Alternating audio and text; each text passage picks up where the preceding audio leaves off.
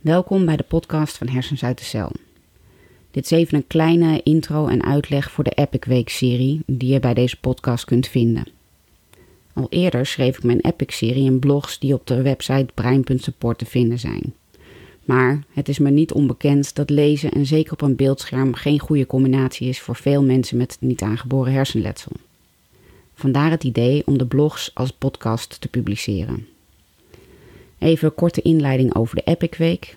De Epic Week is een revalidatieprogramma in Provo, Utah, waar ik in oktober 2019 naartoe mocht en wat mij enorm heeft geholpen.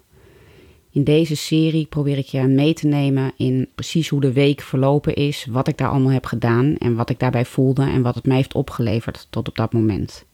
Ik moet er wel bij aangeven dat naar de Epic Week toe gaan en de Epic Week uitvoeren staat niet gelijk aan instant je eindresultaat bereiken.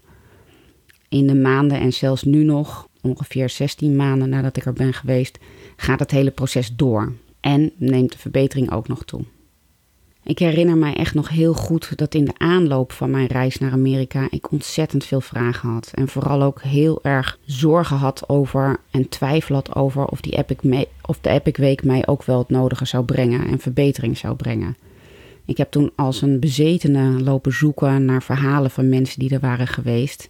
Waarbij het ook nog eens zo was dat de meeste mensen daar naartoe gaan met klachten van een hersenschudding, post-concussion syndrome. En het voor mij een hele andere oorzaak had dat ik niet aangeboren hersenletsel heb. In mijn geval gaat het over een ernstige septische shock met zuurstoftekort. Iets waar ze bij Cognitive FX wel wat ervaring mee hadden, maar op zich niet zoveel dat ze me een heel duidelijk beeld konden schetsen van wat het me zou opleveren. Dus het was nogal een sprong en in de aanloop naar ons vertrek uh, was ik dus heel erg op zoek naar bevestiging en herkenning en verhalen lezen van mensen die waren geweest. En ik maakte me ook wel ongerust over of ik die schema's en die revalidatietherapieën zoveel op een dag, of ik dat allemaal vol kon houden. Ik hoop dus dat met dit blog, wat ik al eerder schreef, en de podcast daarvan, dat ik de twijfel en de onrust bij een aantal mensen kan wegnemen.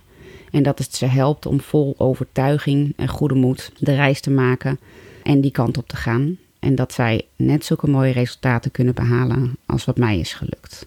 Heel veel succes en tot snel.